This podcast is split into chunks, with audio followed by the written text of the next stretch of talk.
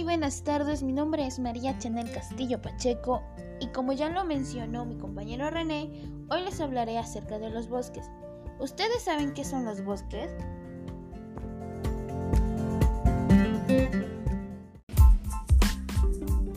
¿No? Bueno, los bosques es la extensión de terreno densamente poblado por árboles, arbustos y matorrales. Después de las zonas áridas, desiertos, como lo acaba de explicar mi compañero, los bosques templados son el ecosistema de mayor cobertura terrestre en México. En total, se estima que la cobertura de bosques templados en México es de 20% del territorio nacional, lo cual representa aproximadamente 410 mil kilómetros cuadrados de la superficie. ¿Ustedes sabían eso? Bueno, si no lo sabías, no te preocupes.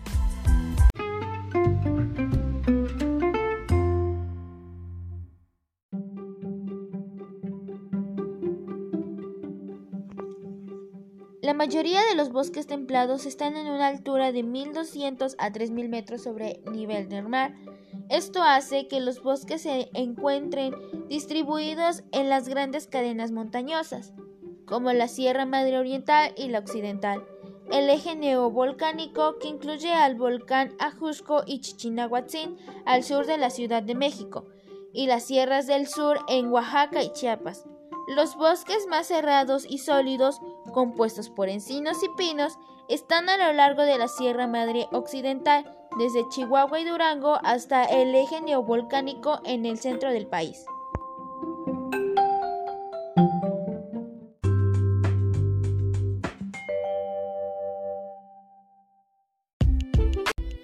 Los bosques templados están poblados de árboles de gran follaje, pueden ser caducifolios, perennes o de coníferas.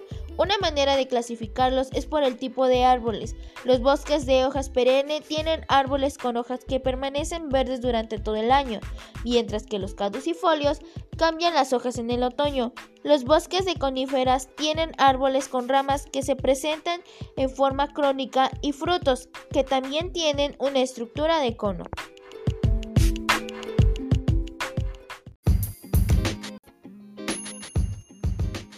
El bosque boreal o taiga, también conocido como bosque de coníferas o bosque boreal, debido a la principal característica de este bioma, pues poseen amplios bosques de árboles coníferos, hojas en forma de agujas, pinos y abetos. Entre su fauna se encuentran osos, venados, alces, ardillas, águilas, armiñón y zorros. Por la abundancia de sus recursos maderables, este es uno de los elementos más aprovechados.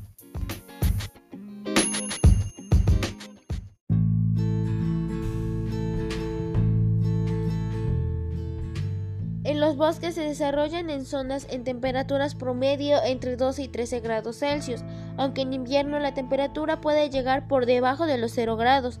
Son ecosistemas de subhúmedos a templados húmedos con una precipitación anular entre 600 y 1000.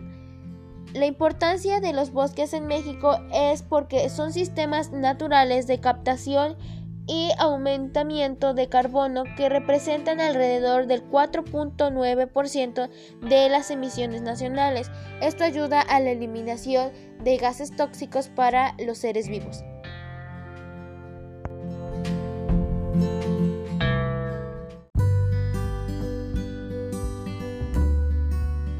Las actividades económicas que se pueden realizar en los bosques sería la forestación, ya que eso nos ayuda a la creación de madera y papel, el cual es muy comercializado aquí en China, en Japón y en donde sea.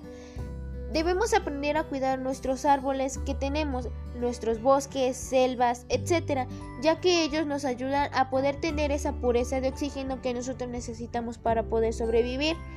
Espero y haya sido entendible mi tema y nos vemos en la siguiente transmisión con mi compañero Cobos Morales Jesús, el cual nos va a explicar acerca de los humedales. Adiós.